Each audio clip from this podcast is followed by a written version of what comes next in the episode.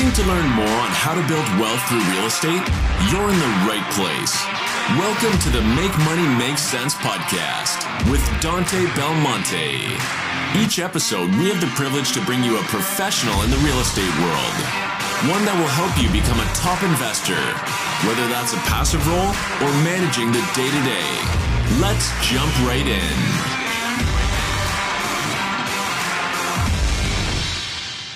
What's going on, guys? Welcome back to the podcast. I'm your host, Dante Belmonte. Today's guest is Andrew Kerr. Andrew is the host of the House Hacking Podcast. Today, Andrew's going to talk about how he started and scaled up to 40 small multifamily units a few years back, and how he really felt that was taking up a lot of his time and basically freedom for what he was trying to accomplish. He sold off a lot of those units and started passively investing in syndications. So today he's going to sit down with us, tell us how that's working out for him and how he's able to spend more time with his family, friends, work on his nonprofit, and travel like he really has the passion for. And if you guys do have a quick minute, head over to Apple Podcasts, give us a five star rating and review. It really does help out the show. Enjoy the episode. Welcome back, everyone, to the show. I'm your host, Dante. Today's guest is Andrew Kerr.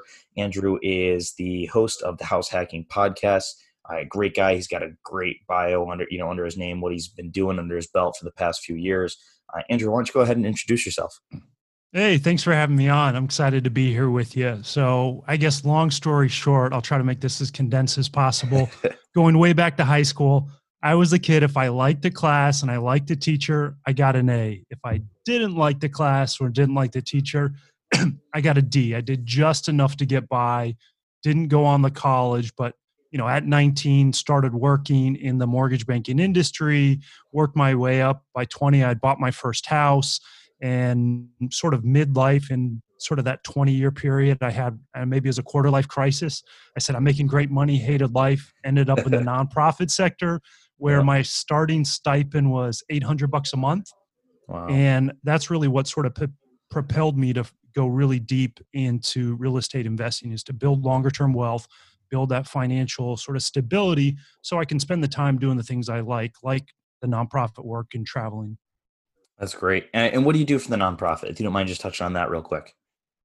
yeah, not at all. So I actually started way back in 2008, just doing field work, gutting out flooded homes, cleaning out up after natural disaster. And I quickly realized, you know, I've got a different skill set. I'm really good at relationship building and the sales side of things and went into the fundraising side of it. So worked all around the world in places like Haiti, Kenya, um, all the way to uh, Indonesia, the Philippines, and of course back here in the U.S. But my primarily my primary role over the past sort of decade or so has been uh, director of development, fundraising, that sort of thing.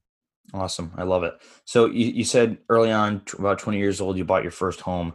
Was that just like a regular primary residence, single family? Did you house hack it, multi? How did you start out with that? And however you did start out, where'd that come from?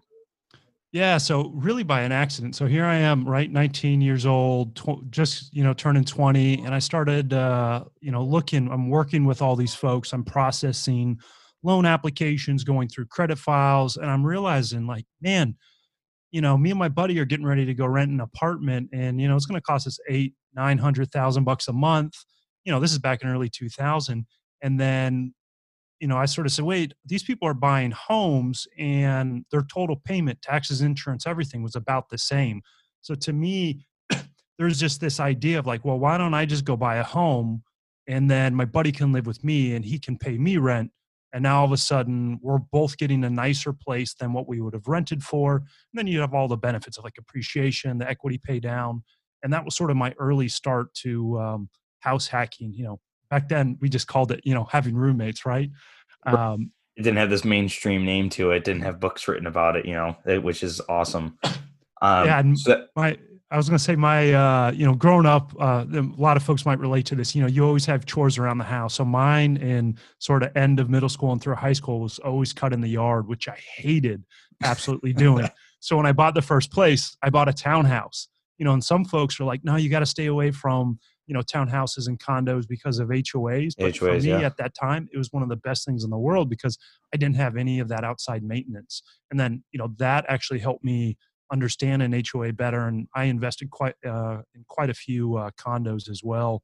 Uh, and to me, it's not necessarily a bad thing with an HOA, but that early sort of uh, part of uh, purchasing a home and being in a townhouse with an HOA helped me understand them better for deal analysis down uh, later in my life. Awesome. I love it. So then you're, I know you were telling me you went to your second house hack in 2011, 2016, you did your third house hack, which was with your girlfriend slash fiance, correct? Yep. And that was her first experience with the house hack as well, right? Yeah. I mean, that was her first ever property. And I mean, it was, uh, it was probably one of the biggest and most challenging deals of my life. You know, we bought the property, I think for, was like 280 uh, in some change. I think we had like 8,000 of closing costs in there you know, we put in about a quarter million dollars into the property. It was an old uh, 1920s corner store. We converted it into three higher end apartments.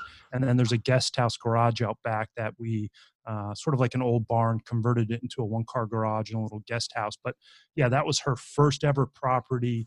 And, you know, what we sort of agreed on and what I convinced her to do was like, you know, if we do a house hack, we're getting ready to get married you know you have your money i have my money. This is a great way for us to start building wealth together as yep. a soon to be married couple. That's awesome. I love that. And then where'd you go from there yeah you know so part of over that period of time i always did a house hack or found places really cheap because i just realized you know part of it was i was in the nonprofit sector you weren't making money but even then i was traveling all the time and it was i'd be gone not like monday come home friday it's like be gone on Monday, come home two months later. So what I realized is I need to do a house hack throughout the period of life. That way I could eliminate that biggest expense. So that's always been something that for me has been really important where, you know, it'd be cool to have a 10,000 square foot house, but in reality, we don't need it. I mean, we've got three bedrooms right now and we don't even use half the space that we have, right? And I think that's mm-hmm. most people. So I've always used that as living cheaply or having your housing costs offset to let me build further wealth. You know, and over the sort of career, I did uh, college housing, I did affordable housing, which was absolutely crazy. I think I had like 20 plus evictions that I did all by myself during that period of time. And what ended up happening was, I think it was about 2016 or so, I was uh, basically up to about 40 doors total. You know, and in the real estate world, there's this idea of like, you know, you're not really successful until you have 100 units or a thousand units. Right, right. as like I started going along, yeah, I just realized like you know I got to ten, and then I was like, oh, got to get to twenty five, and then when I get there, it's like, all right, I got to get to fifty, and all of a sudden I just realized like you know I don't really want the units. What I want is the income that comes from owning real yeah. estate. And then I sort of started selling off stuff over the sort of 2016 to 2019 and reinvesting in syndications.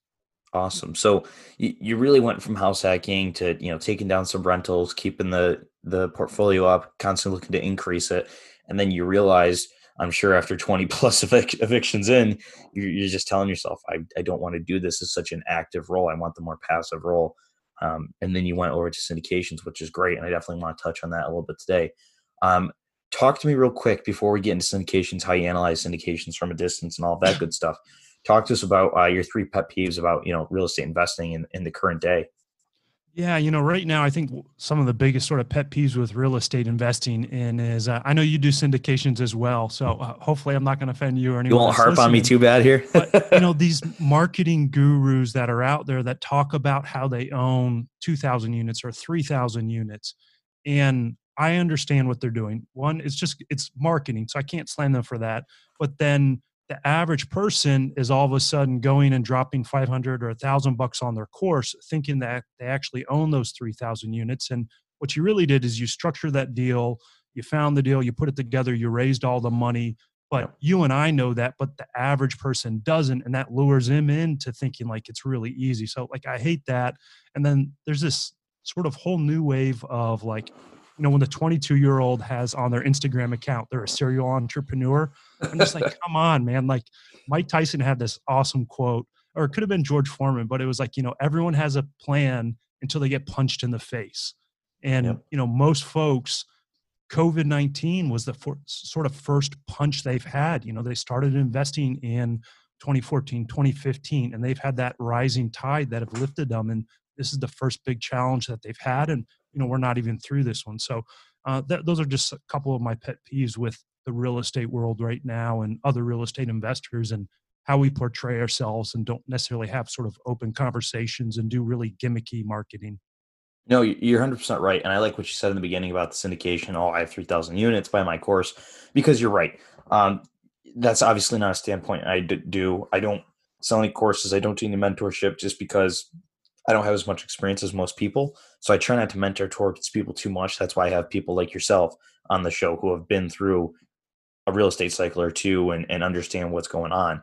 Um, you know, I'm 22 years old. I don't have a serial entrepreneur in my bio, I promise. Uh, but you know, you're 100% right with that. How everyone's trying to act as a, a mentor or an authoritative figure in this area. So something that I really pride myself on is personal and private relationships with my investors. You know, I don't go out there advertising saying I'm looking for investors or I'm not selling courses or, or, or selling something to people. Obviously, because with 506B, you really can't do that. But at the same time, I'm really not trying to talk to the mass. Like, sure, I'd like to educate some people and have some people you know slip into my email or something and build a substantial relationship with them but you're 100% right and that's something we're seeing a lot more of and like you said as well as, as covid happens and more things happen with market corrections we're going to see a lot of these guys kind of fade out into the distance and we'll hear about them again yeah, and don't get me wrong. I don't think there's anything wrong with having a mastermind or selling courses. Like I bought tons of tons of courses. I used probably an executive coach for seven, eight year period of my life. It's mm-hmm. extremely helpful. It can help prevent you from making mistakes. But what I really hate is that gimmicky marketing. You know, you'll have like 20 guys that are all in a deal together for a 200 unit apartment complex and they're all running around saying they own 200 units and it's like right. well you own part of it but like it's sort of technically true but you know so that that's just and the smaller part to be exact too right? Yeah yeah and, and, really you know some of those folks don't even have any control over it it's the sponsor that does so um, yeah that that's sort of that and then um, you know real estate syndications the way i sort of approach it is sort of a three prong approach right?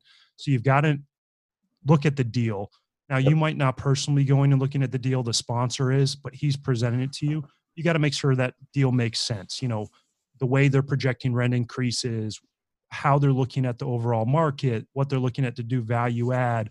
Are they saying we're going to renovate all the roofs, but they're saying it's only going to cost a hundred grand and they've got 20 buildings? You might be saying, all right, I don't think that's going to happen with right. that price. So you really got to analyze the deal. The second thing is you got to analyze the the location, right? What's the the MSA? So if they're going to be investing in like Fayetteville, North Carolina, tertiary market, you really got to make sure you understand that market. I personally love Fayetteville because of Fort Bragg, but it's very different if you're just saying like, "Oh, it's Denver. Den- Denver's hot, so of course I just want to invest in that."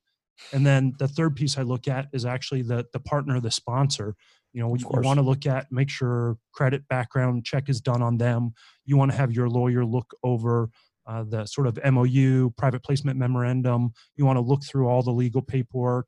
You also want to look at their track record as well. So I don't mind partnering with folks that are newer, but I want to make sure there's, you know, the amount of return for that risk is there versus someone that's, you know, a 20 year pro. And, you know, one of the, the two people that I really love sort of in the real estate space are Brandon Turner for so many obvious reasons. But the one I always like to point out, you know, he's been investing since the early 2000s.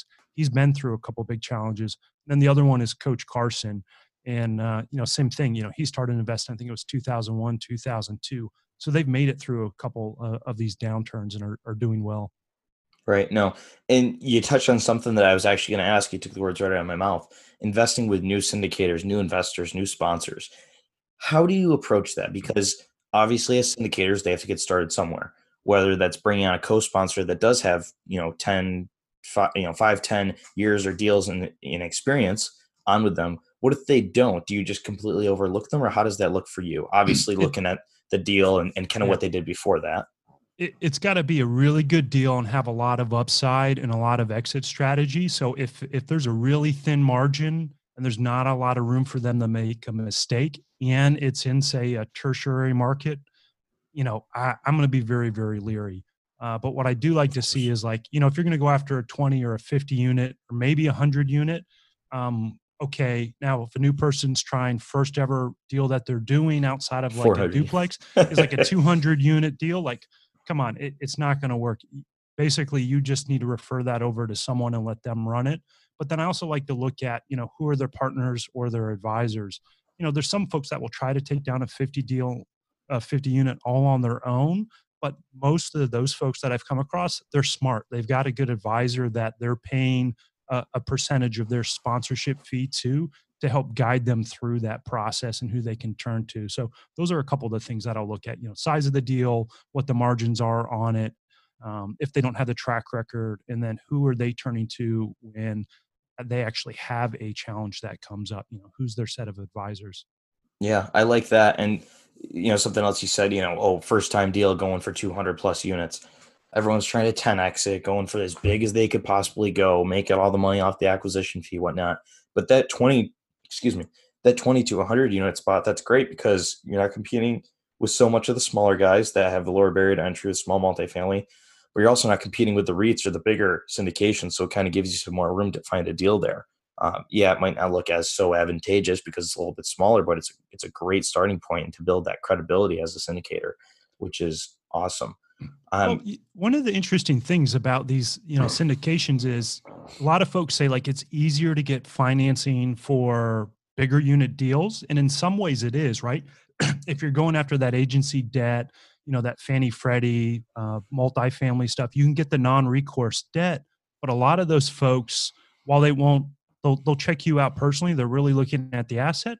But a lot of times you know your lead partner or your partners actually have to have the net worth equivalent to the loan amount when you're playing in that you know million to 10 million dollar space. And you can't do that on your own for for most folks especially newer folks. You know they don't have the 2 million dollar net worth so they can get the loan for 2 million to take down that you know 3 million dollar deal Right, you're right, and that's where the, you know the loan guarantor comes in, or someone that's going to sign on the dotted line, get some equity, or get a uh, you know a percentage of um, cash flow in there, which is it, it's very true. So there's definitely a lot of hurdles to overcome in that first deal. That's why I think it's great to maybe have a co-sponsor that's done some deals before that has a good track record. And you just say, hey, listen, I need you here pure, purely because I haven't done this before, and I need someone to help me with the investors because what makes you think you or myself wants to fork over fifty, a hundred thousand dollars to someone who's doing their first one and using us as their uh, their guinea pig, basically. Yeah. How many um, syndications have you invested in to date? Uh, man, I'd have to go and look. I think I'm probably so I've done some where folks like you or buddies that I've met just over the years will do sort of that private syndic- syndication, and I'm probably in I think five of those right now. And then um, I really love like CrowdStreet for the fact that it presents so many opportunities for folks that I wouldn't come across and lets me right. really diversify across several uh, geographic areas. And I also really like what CrowdStreet has done with having other avenues outside of multifamily. I haven't pulled the trigger yet on anything outside of multifamily just because I I feel like I can understand the residential and multifamily side right. It's a familiar asset for you. Yeah. Versus, you know, self storage definitely looks sexy, but I, I don't understand that. So yeah, it's a it's a fairly new asset class. It seems like it's getting a lot of traction at the moment. So you know, it's something everyone's looking to learn. Now, talk to us about what you're looking for when you are going in to look at a deal from a sponsor. Someone sends you, you know, their the uh, marketing packet for that property. What are you looking for, or what entices you to invest in one of these deals? Yeah, now at this point, it's security, right? I mean, I want to know my investment's going to be secure. And like, I don't need a 20% IRR on a deal. So, you know, early on in my investing career, I was doing everything myself, right? I'd, I'd do flooring, I'd hang cabinets, you know, I did the property management because you had more time than you had money and you were okay doing more risk or sort of hedging what you're doing.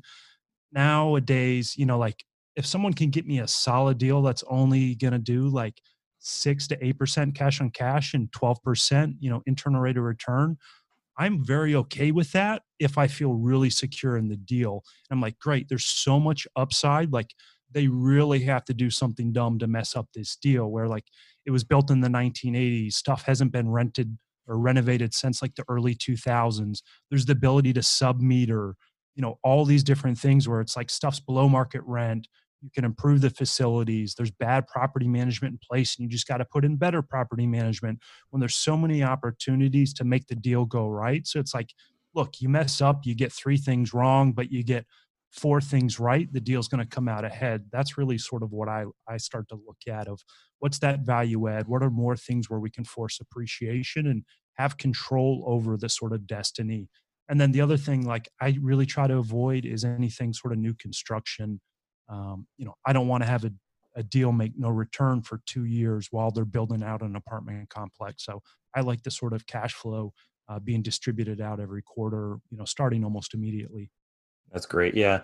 And, and like you said something where there's a lot of value add components where you could throw a dart at the wall and hit a few of them um, which you know is great for that syndication and what you're looking for for that project and so today, like you said, you're looking for more security. Earlier on, you know, you're looking for something a little better. So I think that's really important too. You're not just taking that big risk to get that big reward. You're keeping your, you know, everything in line so that way it is a little bit safer. What else would you tell the listeners about about passively investing in a syndication that they should know, that they should vet, or even places they should go to get educated on this? Yeah, I mean, you know, BiggerPockets is like the the giant gorilla, right? They've got almost everything there. Um, you can from i don't know if they changed it but crowdstreet used to have it where anyone could actually sign up for an account and then you could listen in on the webinars for the sponsors that were uh, bringing That's deals awesome. to the table you couldn't invest without being vetted and you know getting the letter from your cpa or turning in tax returns and all of that good jazz but you know going and sitting in and listening to them just how they talk about the deal what their plan is and then when they do like that live q&a at the end where investors will start hitting them with stuff and that just is a great way to to really uh, learn and then there's some cool uh, podcasts out there uh, you know jake and gino's uh, podcast what's it uh, wheelbarrow profits yep. i think was the name of it so mm-hmm. you know mm-hmm. there's a lot of uh, podcast episodes out there that you can start to listen to to get a better understanding of real estate syndication deals. But I mean, if you want to invest passively, that's sort of the way to go, right? I mean, if you want to be in real estate and you want to be passive, you either invest in REITs through, you know, Fidelity, Vanguard, you know, whoever your brokerage accounts with, and go with some great big REITs, or find uh, those uh, syndications where they're going to take down a 100, 200 unit apartment and you know you can go in with 50 75 100 other folks and get a pretty decent return um, you know the biggest thing folks need to really be aware of is it's not liquid right? So when i put a deal money into to a deal in syndication like i'm not expecting to see that money back for three five seven years and it's very different mindset when folks are used to the brokerage account of like great i can buy and sell as long as it's an open trading day and the market's open. So it's a very different um, mindset. Awesome i love that and uh, like you said, BiggerPockets is a great place to go get education from it. But what you're saying about CrowdStreet there, where you can go in, listen to the investors, listen to people asking questions of how they're presenting the deal. You listen to enough of those, you're going to kind of find out what they're referring to and what a good sponsor sounds like, looks like, and presents versus maybe a not so good one. So it's kind of cool. You can kind of speed date with all these different, you know, investors and all these syndicators. So I love that let's uh, talk about your podcast a little bit. So, the House Hacking Podcast, where did that originate from? What made you want to start that? Yeah, really, at the time when I, I launched it end of last year, you know, there's tons of real estate shows out there, really great ones like yours, obviously. Oh, but there, there wasn't um, anything specifically related to house hacking. You know, almost every real estate show had touched on it for at least one episode, if not multiple episodes so part of it was to say like hey there, th- i think there's a need out there so i want to fill it. And then the other part of it was most folks that want to get into real estate investing they end up asking me you know andrew what's the easiest way to get into real estate investing? I was like go do a house hack because that's going to save you your housing costs which lets you build up capital to then go do a deal lets you learn how to be a landlord lets you learn to work with contractors lets you learn about property management all of those pieces it's a great sort of proving ground. And then from the other side of it, uh, you know, I, I was very fortunate early on when I started getting into real estate investing. I had a mentor that just sort of helped me from making so many different mistakes. So this was sort of, as you know, there's not really money in the podcast game unless you're Joe Rogan and pulling down like, you know, tens of millions of dollars.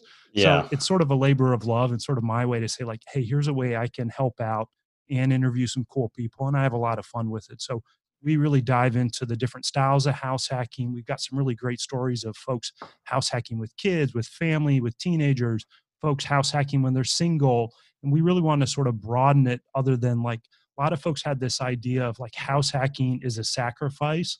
It's not at all. Like even when my wife and I were in our previous house hack, you know, we had a two bedroom, one bathroom, wasn't huge, but I mean, we had like a 60 gallon soaker jacuzzi tub. We had marble floors in the bathroom, hardwood floors, you know, and then we transitioned to the house hack we're in now. It's a 100 year old historic home in New Orleans. You know, we're less than a mile from the French Quarter. I've got my favorite barbecue joint within walking distance.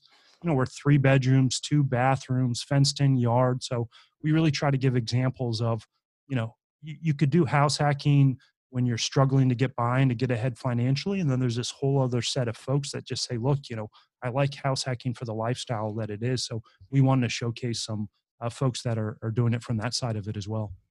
Yeah. And I mean, it, it's awesome because something you touched on, you're learning, you're learning how to be a landlord, but you're doing it at a, a pace where you're not drinking water out of a fire hose. You know, you, you're practicing with one, two, three, maybe four different tenants, which is fine. That's not a lot. It's a great way to start, especially if you're doing the duplex approach where you're living in one side, renting out the other.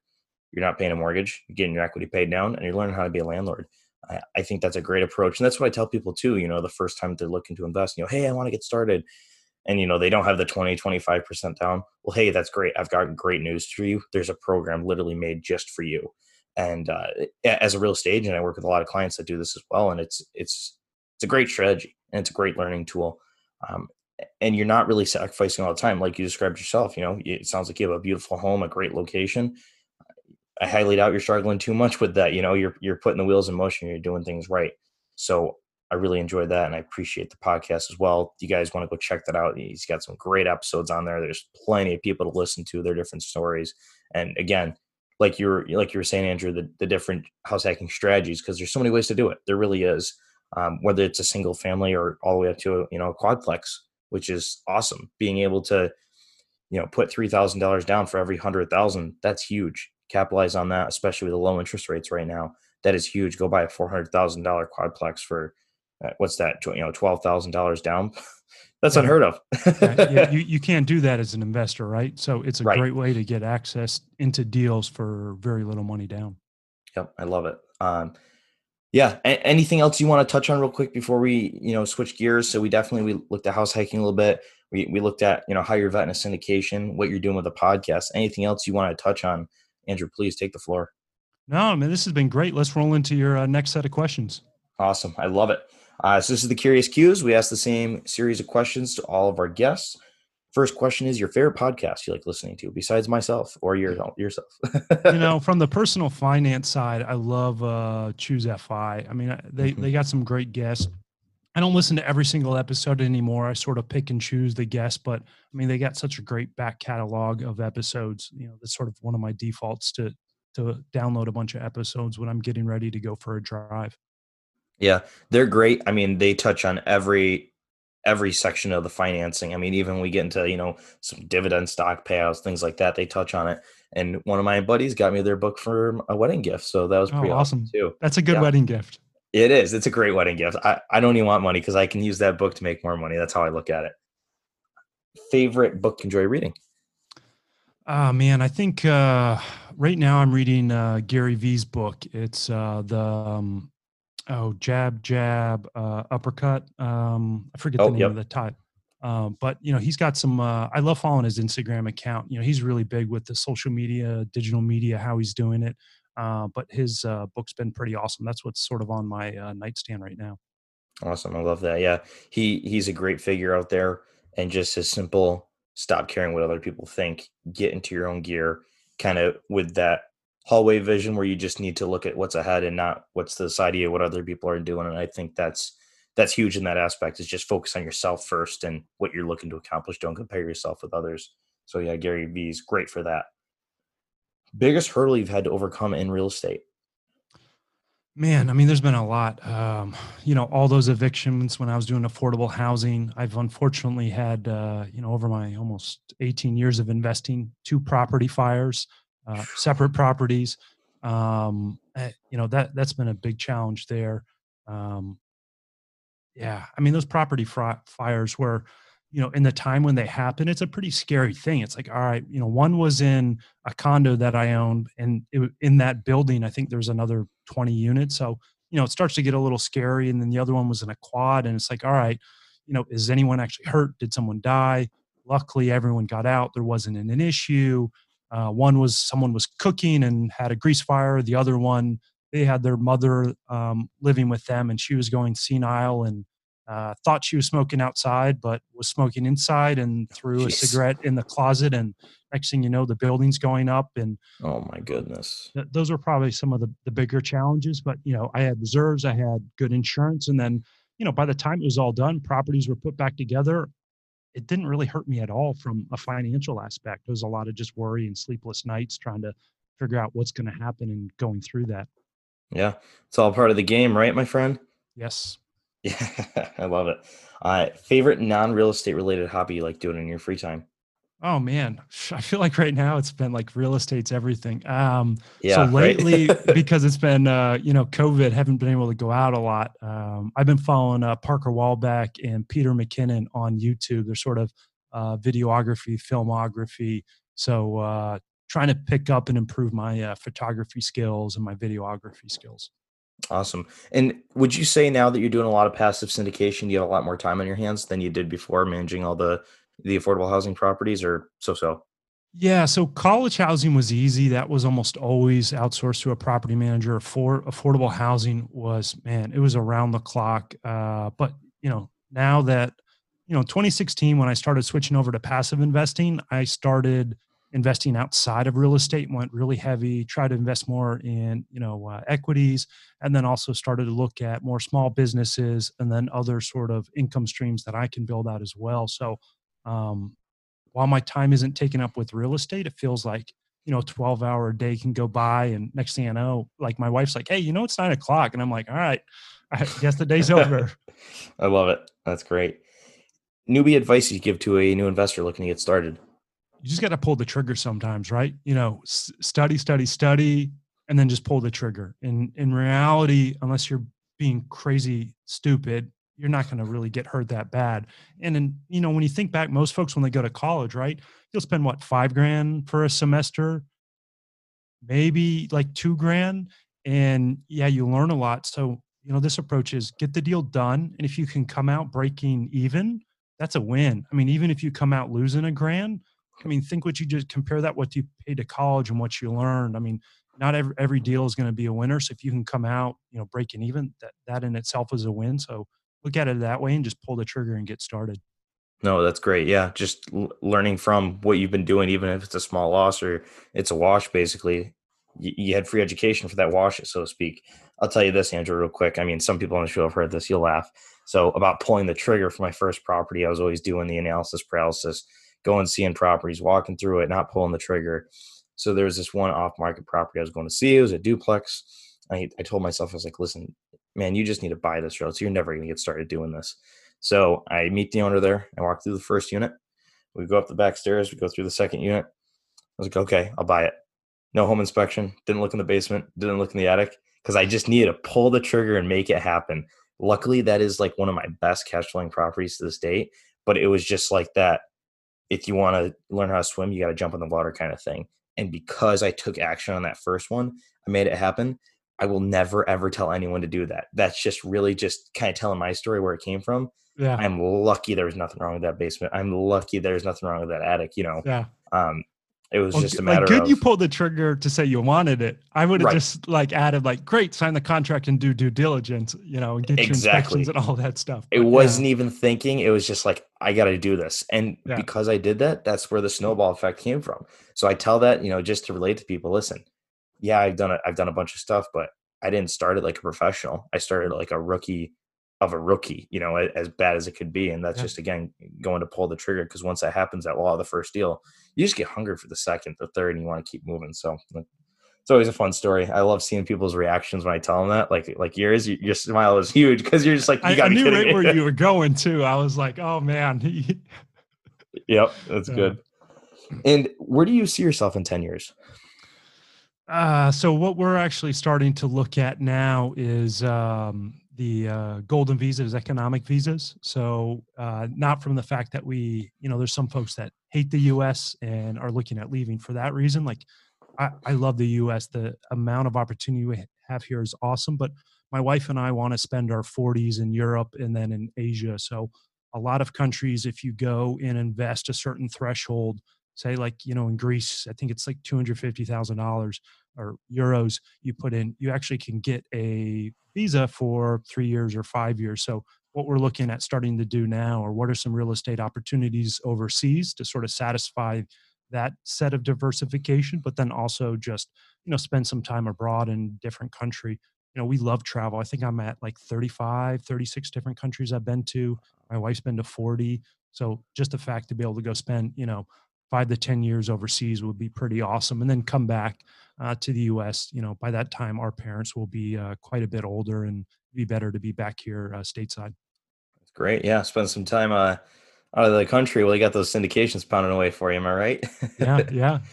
Where uh, where was your favorite country you went to, or uh, top two uh, maybe it, if it's hard? Italy, man. Italy's just you know I I was supposed to actually be there. We were going to go for my wife's 35th birthday and spend you know a week in Milan, or actually a week in um, Sweden and then go over to Milan for a week. But uh, COVID, that got canceled. That would have been mm. my fifth trip to Italy. So Italy's by far one of my uh, favorite countries.